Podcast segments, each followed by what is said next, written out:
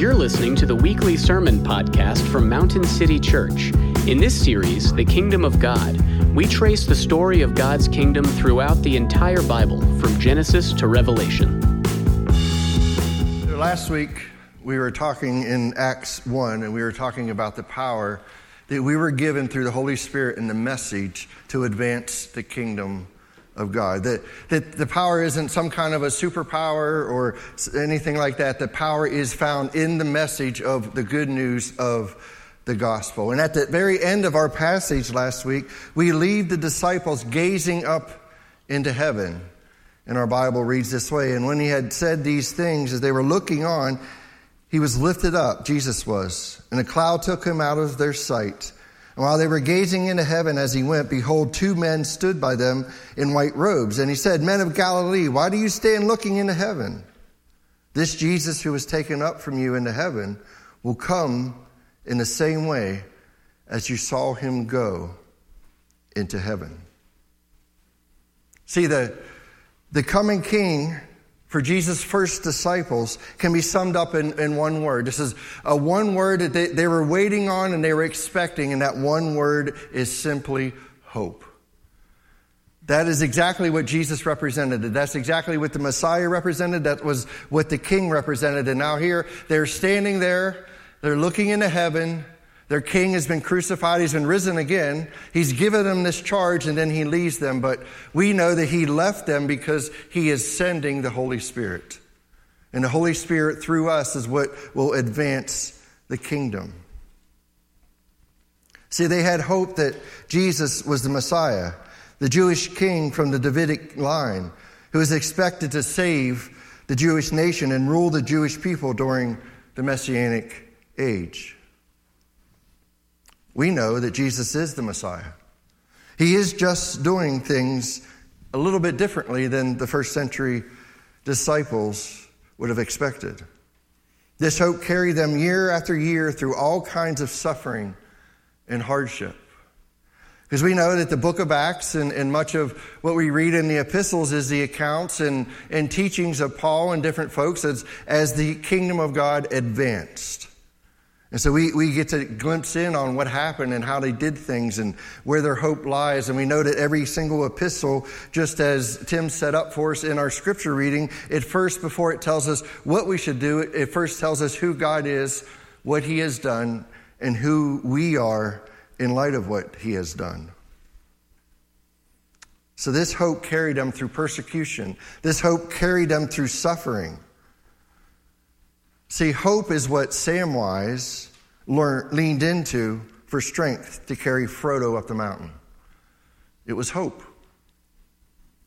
It was hope that motivated him. It was hope that, that was pushing him.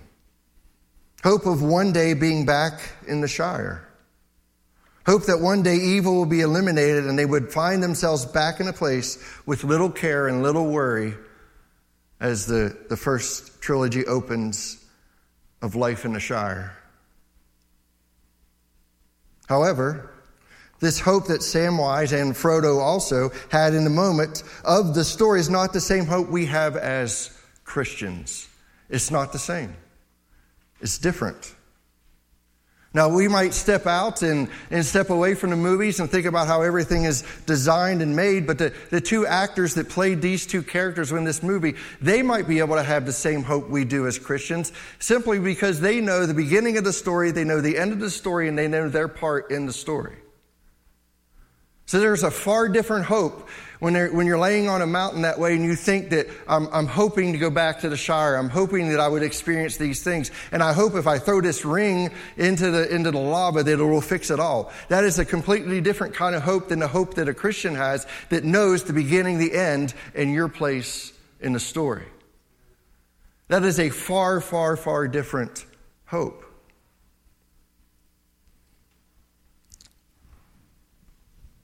We have a far, far different hope. So let me just explain a bit. The three normal senses of the word hope go something like this. First, a desire for something good in the future. We desire for something, right? As Sam Wise was talking, he was saying, I hope one day I will be back in the Shire. He's just hoping for this one day I'll, I'll be back there. He was, he was given Frodo hope that one day they will see not only their friends, but the Shire where they love to be. So it's one thing, one sense of the word that we use hope for is a desire for something good in the future. A second sense is this the thing in the future that we desire, it's actually the thing, right? So Samwise talked about the orchard blossoms. Remember, he talked about that, and Frodo talked about tasting the strawberries and cream. It's an actual object that we're hoping for, that, that maybe we'll get there and we'll be able to experience that. And the third sense is the basis or reason for thinking that our desires may indeed be fulfilled. So it's a hope that thinking that if I do one, two, three, then I will get the outcome that I am desiring, right? If the ring can be destroyed, then we will have our desires if we continue to look at this little scene in the movie. Now, all three of these senses of hope are found in the Bible. They are found in the Bible all through the Bible, but the most important feature of biblical, biblical hope is not present in any of these ordinary uses of the word hope, much like how we use the word hope in our everyday lives. But Christian hope is very, very different. And it's a hope that I, I hope that you guys are experiencing on a, on a daily basis. In fact, the distinctive meaning of hope in Scripture is almost the opposite of our ordinary usage of that word hope. Ordinary hope is an expression of uncertainty. Well, gee, I, I hope I get back to the Shire. Gee, I hope I get to eat strawberries cream. Gee, I, I hope if I throw this ring in the fire that it'll fix everything. There's uncertainty to all that kind of hope.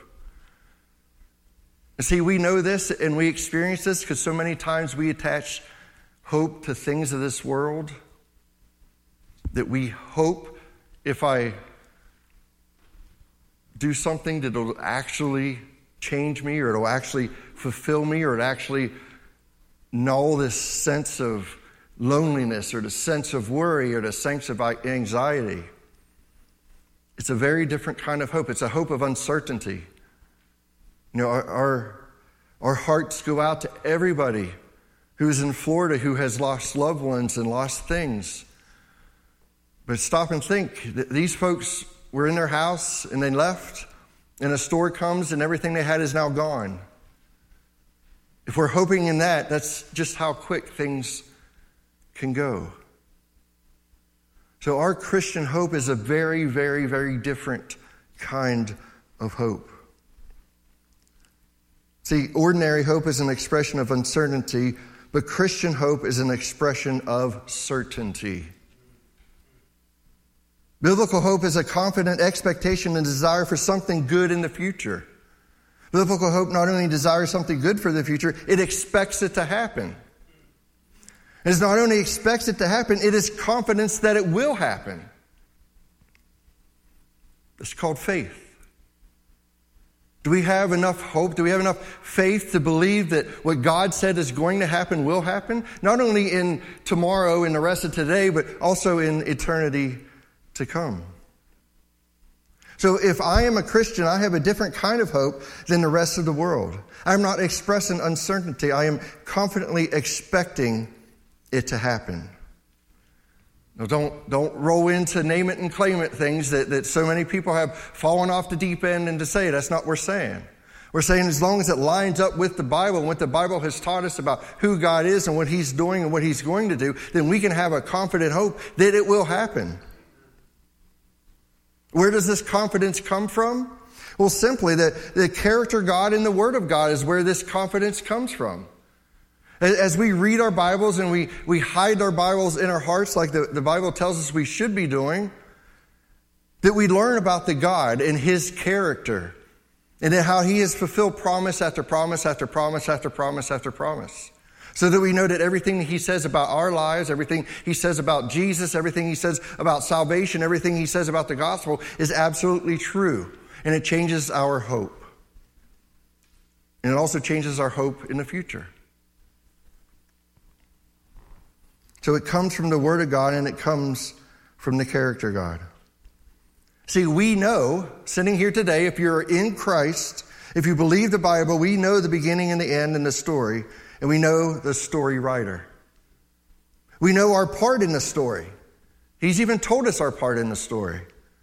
We are agents of reconciliation. We are ambassadors to Christ. And we know where our story ends and how our story ends. See, that changes hope altogether. It changes hope altogether. Do you have that kind of hope today? Because I know that, that, your worry meter would go from here to here if, if you had that kind of hope. Your anxiety meter would go from here to here if you had that kind of hope. That God is sovereign, God is in control of everything. He's put you in this place at this time. He has saved you. He's caused you to be born again. He has put you on a mission and given you good works to do. And then one day, all the suffering and, and all the, the aches and pains that you have, uh, all the sin that has been happened to, to you will all go away. We sang in that last song, He is making all things new. He is making all things new. See, we have been giving, in fact, Peter calls it a living hope through the new birth. Listen to Peter's words in 1 Peter 1 3 through 5. Blessed be the God and Father of our Lord Jesus Christ. According to his great mercy, he has caused us to be born again to a living hope through the resurrection of Jesus Christ from the dead, to an inheritance that is imperishable, undefiled, and unfading, kept in heaven for you. Those words are not the hope words that we use here on earth. These are hope words that are coming from heaven. That's saying, I, the God, the God that created everything, I am keeping these things. They're imperishable. They're undefiled. They're unfading. And how is he keeping them? Look at the next verse. Who by God's power are being guarded through faith for a salvation ready to be revealed in the last time. That's amazing. That God cares so much for us. If we truly, truly believe the hope Jesus provides for us, we will simply live differently. We will just simply live differently. If I am put down, I look to my living hope for strength to return good for evil. Without hope, I have no power to absorb the wrong and walk in love, and I sink into self pity. And what we often do is we extract our own pound of flesh in that situation. If I face temptation to be dishonest, to steal, to lie, or to lust, I look to my living hope for strength to hold fast to the way of righteousness and to de- deny myself some brief, unsatisfying pleasure. If I experience sickness, suffering, or when nothing is going right, I can look to my living hope for the strength to keep me going and not give up. I can look to the certainty that I am one of God's people in God's place, yielding my daily life to God's rule. I can with confidence hope in the inheritance that awaits, which is being guarded by God's power, as Peter has already told us. What is this inheritance? What is this inheritance that he's talking about here? Well, it is the kingdom of God. It is what we've been talking about for eight weeks now. It is the kingdom of God. It's God's people in God's place under God's rule without any sin. And that's going to be an amazing place to be. Some of you may remember the Bible has a, a, a prologue and an epilogue. We talked about this way, way before, uh, at the very beginning of our um, time in this series of the kingdom of God. That, in Genesis and in Revelation, we have this beginning and this end of, of how things started and how things are, are going to end. If you remember back, the Genesis is creation has creation of all things, then including the humans, and then there's a covenant marriage, and then there's a promise to destroy Satan's work. If you think about Genesis, that's kind of how it, it, all starts. It's beginning like God created everything. He created the humans. There was a covenant marriage, and then Satan came in, sin happened, and there was a promise that one day Satan's work will be destroyed and Satan himself will be destroyed. Well, now that we've marched all, all the way through the Bible, we're now in Revelation, and what we find in Revelation is the same thing in reverse. We find Satan being thrown into the lake of fire we find a marriage supper of the Lamb, and we find a new heavens and a new earth. It's just pretty amazing how God has written this book, how many different authors, how many thousands of years, but it's about Jesus as being the center, the kingdom of God as the thematic framework, and through covenant is how he administers his kingdom. So, again, our journey has brought us to the book of Revelation, a book about the kingdom of God and a book about hope. It's a book about hope. I mean, the, the book starts out by saying, This is the revelation of Jesus Christ. So we really got to guard against all the things that has been said about this book and how many different ways we've been drugged down um, what many preachers would call rabbit holes because I drag you guys down some of those every once in a while. But we got to keep our eyes on the whole picture. We got to keep our eyes that this is the end of the book. This is the end of the, the book about Jesus. It's the end of the book about the kingdom of God. And we see these bookends that are happening where Jesus, way back in Genesis, made this promise. And way up here in Revelation, he is fulfilling that promise by throwing Satan into the lake of fire, by reuniting the covenant marriage between himself and his people, and causing a new creation and a new earth. He is creating all things new. So the book of Revelation is about hope. In fact, the book of Revelation was written to churches who were about to go through hell on earth for the sake of the gospel. To give them what? To give them hope. The book of Revelation is seeing things kind of like, if you, the only thing, way I could think of an illustration today is it, the book of Revelation is seeing things from a Ukrainian point of view right now versus an American point of view. What do I mean by that? Well, if you are Ukrainian, the forces of evil have completely destroyed your life. You know these forces well and are in a daily battle with them.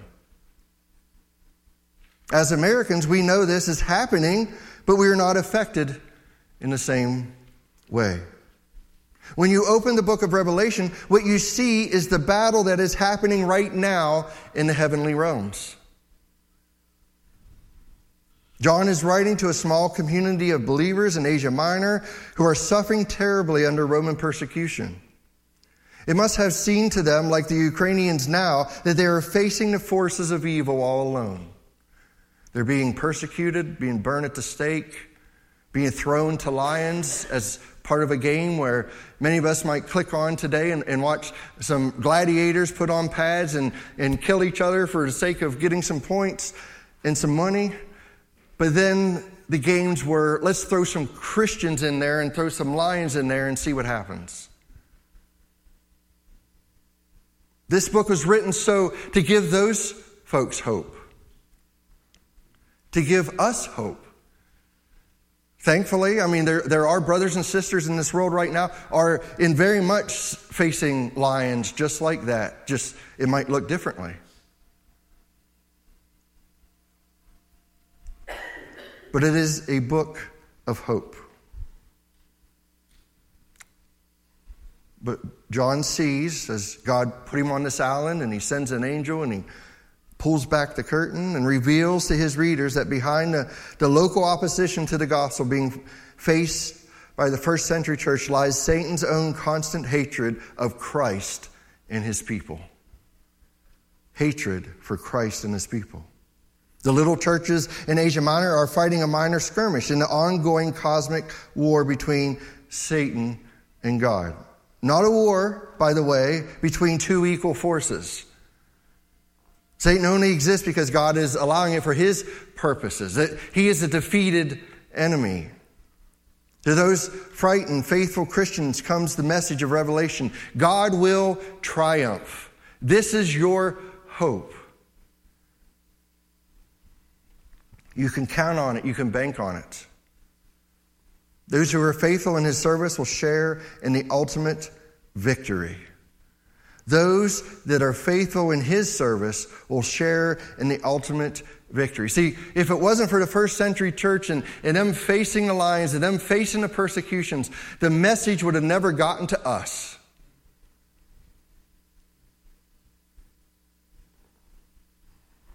Just like right now, there's places in the world where we're so busy with our lives and building our kingdoms that we don't go and tell the gospel to them.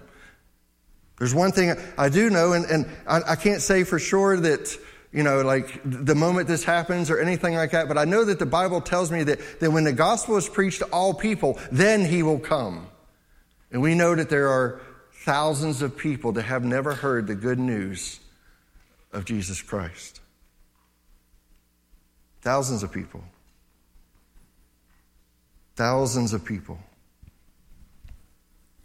So those who are faithful in his service shall, will share in the ultimate victory. So uh, my question is, and this is a question as I've been looking at this and thinking, man, you know, like this has really encouraged Joe over this past week looking at hope and what it truly means. And as I try to lead others and lead others to change and lead others to, to see their sin so that they can repent of it and become more like Christ, as, you know, as I lead a, a faith family and with brothers that, that help me do so. That this hope is like, what, what are you doing, Soakis? Are you, are you trusting what God said that, that, the, that, that Jesus builds the church and the gates of hell cannot touch it? I, am so just frustrated and aggravated of, of all the, the news articles and Barna doing all these searches that the church is going to die, the church is going to die. And I'm like, what are you doing? The church can't die. There's a promise in the Bible that says Jesus is the one that started and created the church. The Holy Spirit brings people to faith. The church can never die. What are you guys doing? Yeah, the, the corporate model of church might die, and maybe it should die. Because truly not the church. The church is those that are on his mission. There are those that are on his mission.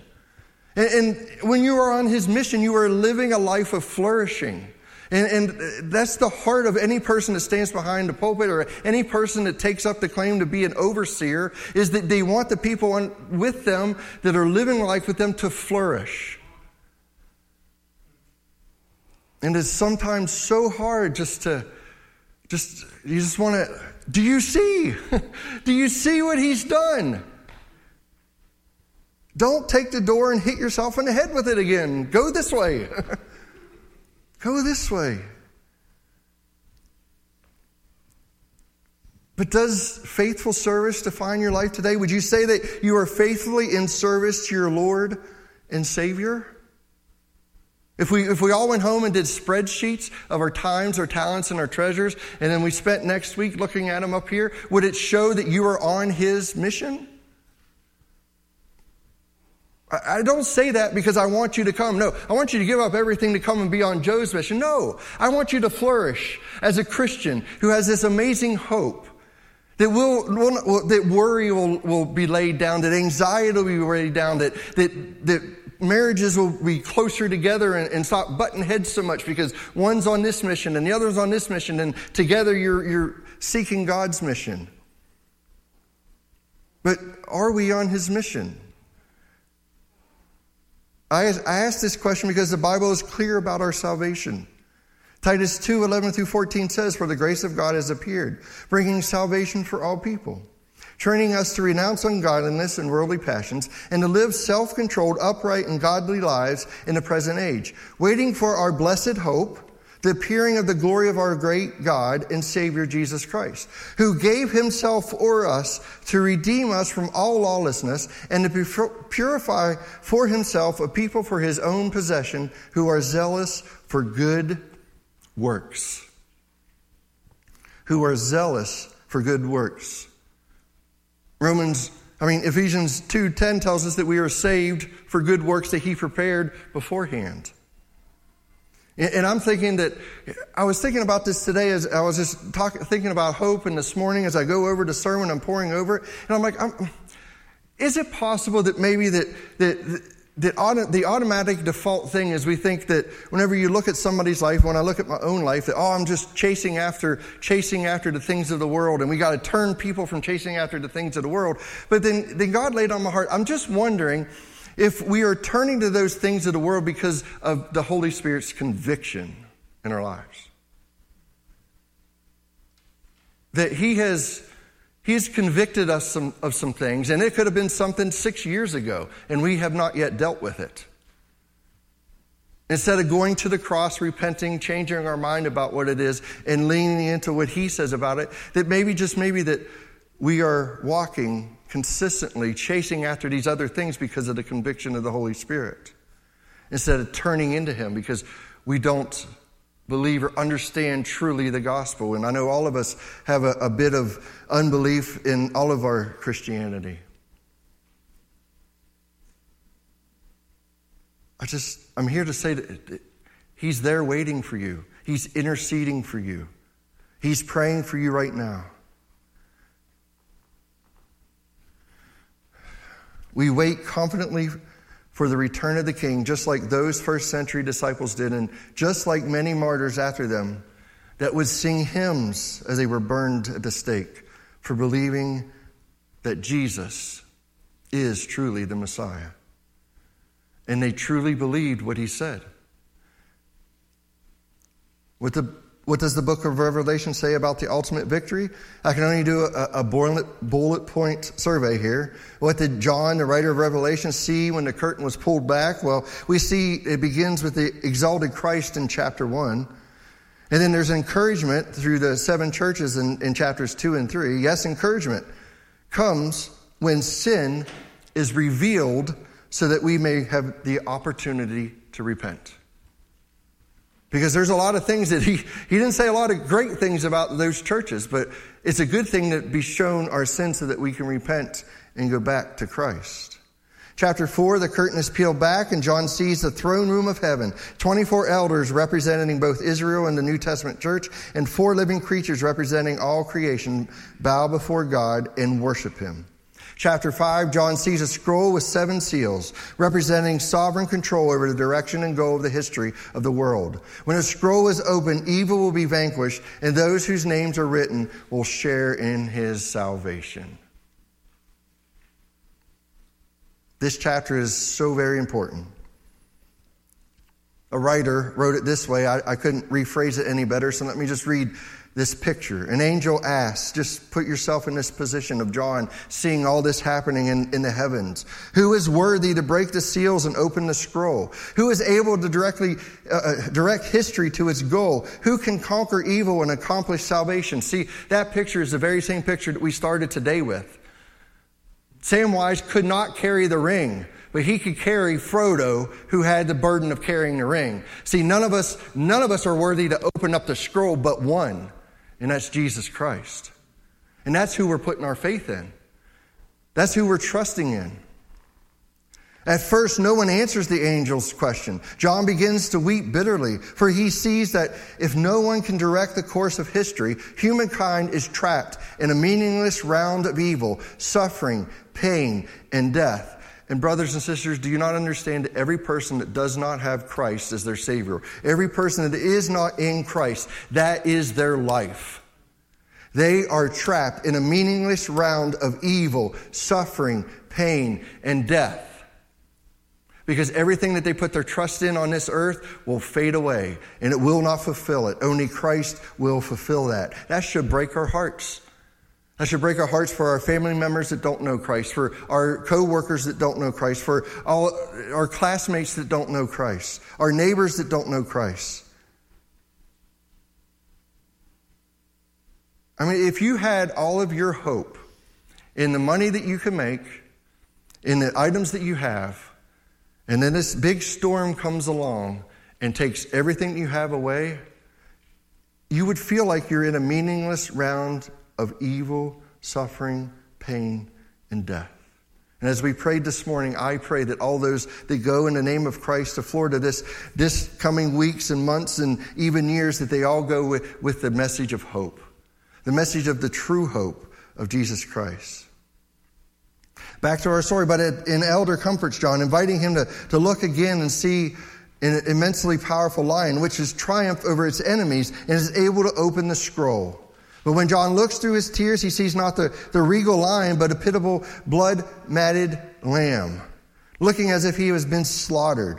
The victory of God has been accomplished not any field of battle, not by a warlike lion, but by the lamb whose life was given on the cross. As the Lamb takes the scroll from God, a hymn of praise begins with the 24 elders and is taken up by thousands and thousands of angels. We read this in Revelation 5, 9 through 10, and they sing a new song saying, Worthy are you to take the scroll and to open its seals, for you were slain, and by your blood you ransomed people for God from every tribe and language and people and nation, and you have made them a kingdom and priests to our God, and they shall reign on the earth. They are singing about us. They're singing about us. And you have made them a kingdom and priests to our God. This is the confident hope we have. This is the confident hope we have. The remainder of the book of Revelation shows us Jesus, the exalted Lamb, opening the seals and, and guiding history to its final purpose the founding of the kingdom of God. Judgment and salvation fall in the world as the crucified victor opens the seals and unrolls the scroll of history. John shows that the true motive of history was always been his spiritual, the spiritual battle. We see this in Ephesians where Paul says that you don't war with the people that you see every day. There's a war happening up here in, in the heavenly places. John shows us that the true motive of history has always been this spiritual battle. Though normally hidden from human perspective, it is now revealed to him in these many images we find in the rest of the book of Revelation. Yes, we can all can agree these images are both intricate and puzzling and even frightening at times. But just don't get bogged down there. Keep the clear message in the forefront. God Himself is the one who, through His beloved Son, is moving history. He was the one that was able to open the scroll and keep history going. God's purposes will be accomplished. His kingdom will come. His kingdom will come. That's probably why Jesus taught His disciples how to pray. How did He teach them to pray? Pray like this Our Father in heaven, hallowed be your name. Your kingdom come. Your will be done on earth as it is in heaven. This is the glorious concluding image of a renewed heaven and earth in Revelation 21 and 22. That all things as it's done in heaven will be done on earth. He is making all things new. It is a promise that will come to pass. And we can trust that and believe that because the Word of God tells us, and we have seen all through history how He has, has fulfilled every single promise that He has made to His people. He's bringing His kingdom. We are God's people in God's place under His rule. And one day there will be no tears. There will be no sin. There will be no pain. There will be no sorrow. There will be no evil. One day we have a hope waiting for us that cannot be defiled. Revelation 21, 1 through 4 says, Then I saw a new heaven and a new earth, for the first heaven and the first earth was passed away, and and the sea was no more. And I saw the holy city, New Jerusalem, coming down out of heaven from God, prepared as a bride adorned for her husband. And I heard a loud voice from the throne saying, Behold, the dwelling place of God is with man. He will dwell with them, and they will be his people, and God himself will be with them as their God. He will wipe away every tear from their eyes, and death shall be no more. Neither shall there be mourning, nor crying, nor pain any more, for the former things have passed away. See, a, a vision of creation completely restored to its original goodness. But there may be something that we, that we do not notice in the midst of all this glory. That is God's ultimate purpose, may be far, far different than what we thought it would be. Going to heaven when you die is not the point of it all. John's vision and revelation, indeed, in the whole New Testament, does not depict salvation as an escape from earth into a spiritualized heaven where human souls dwell forever. Instead, John is shown in turn shows us that salvation is the restoration of God's creation on a new earth. He is making all things new. Instead, John is shown in turn shows us that salvation is the restoration of God's creation on a new earth. In the restored world, the redeemed of God will live in resurrected bodies within a renewed creation from which sin and effects have been eliminated. See, the goal is, get this, the goal is sinless people. That's the goal. The goal is sinless people. See, what God is doing, and we might not be able to wrap our minds around this at all in any way, but what God is doing is God wants to walk with you in the garden again. He wants to walk with you in the garden again. That's what the whole thing's about. He wants to walk with you in the garden again. This is the kingdom that Christ's followers have already begun to enjoy. We live just like the first disciples with a biblical hope that we know the end of the story and we know the writer of the story and the purpose of the story. The question is, is will we, uh, the question is, will he find faithful people in the end? Will we now live for God's kingdom or will we continue to live for our kingdom? Let me close by just reading the end of the book. Because these words have more powerful than 10 million of Joe's words. I, John, am the one who heard and saw these things. And when I heard and saw them, I fell down to worship at the feet of the angel who showed them to me. But he said to me, You must not do that. I am a fellow servant with you and your brothers, the prophets, and with those who keep the words of this book. Worship God. By the way, he's talking about us again, those who, those who keep the words of this book. And he said to me, do not seal up the words of the prophecy of this book, for the time is near. Let the evildoer still do evil, and the filthy still be filthy, and the righteous still do right, and the holy still be holy. Behold, I am coming soon, bringing my recompense with me to repay each one for what he has done. I am the Alpha and the Omega, the first and the last, the beginning and the end. Blessed are those who wash their robes so that they may have the right to the tree of life and that they may enter the city by the gates. And by the way, that washing of the robes is nothing that you do. It's believing in what has already been done for you in Christ Jesus. Outside are the dogs and sorcerers and the sexual immoral and murderers and idolaters and everyone who loves and practices falsehood. I, Jesus, have sent my angel to testify to you about these things for the churches. I am the root and the descendant of David, the bright morning star. The Spirit and the bride say, Come. And let the one who hears say, Come. And let the one who is thirsty, come. Let the one who desires take the water of life without price, because the price has been paid through Christ. I warn everyone who hears the words of the prophecy of this book. If anyone adds to them, God will add to him the plagues described in this book. There's a scary thought. And if anyone takes away from the words of the book of this prophecy, God will take away his share in the tree of life and in the holy city, which are described in this book. He who testifies these things says, Surely I am coming soon. Amen. Come, Lord Jesus. The grace of the Lord Jesus be with us all. Amen. Let's pray. Father, I thank you for your word. Lord, I, just pray today that the, it, we would feel and know some sense of this hope that you have given us. That we have a living hope because you have caused us to be born again if we are in Christ. And Lord, I, I pray if there's anyone here who maybe came in today is like, I really don't have that hope. Well, you're probably here to hear about it because He's changing your heart. And I pray that you would yield to Him. And I pray that you would trust in Him and Him alone. Lord, for all of us who, man, I can imagine that just sitting in, in this room of 50 or 60 people, that there are probably thousands of things that we are facing in our everyday life. But Lord, you are with us. You have written the end of the story. There is nothing man can do to any one of us. We have a living, confident hope because of Jesus Christ. Lord, I, pray that you will help us trust and believe in that hope.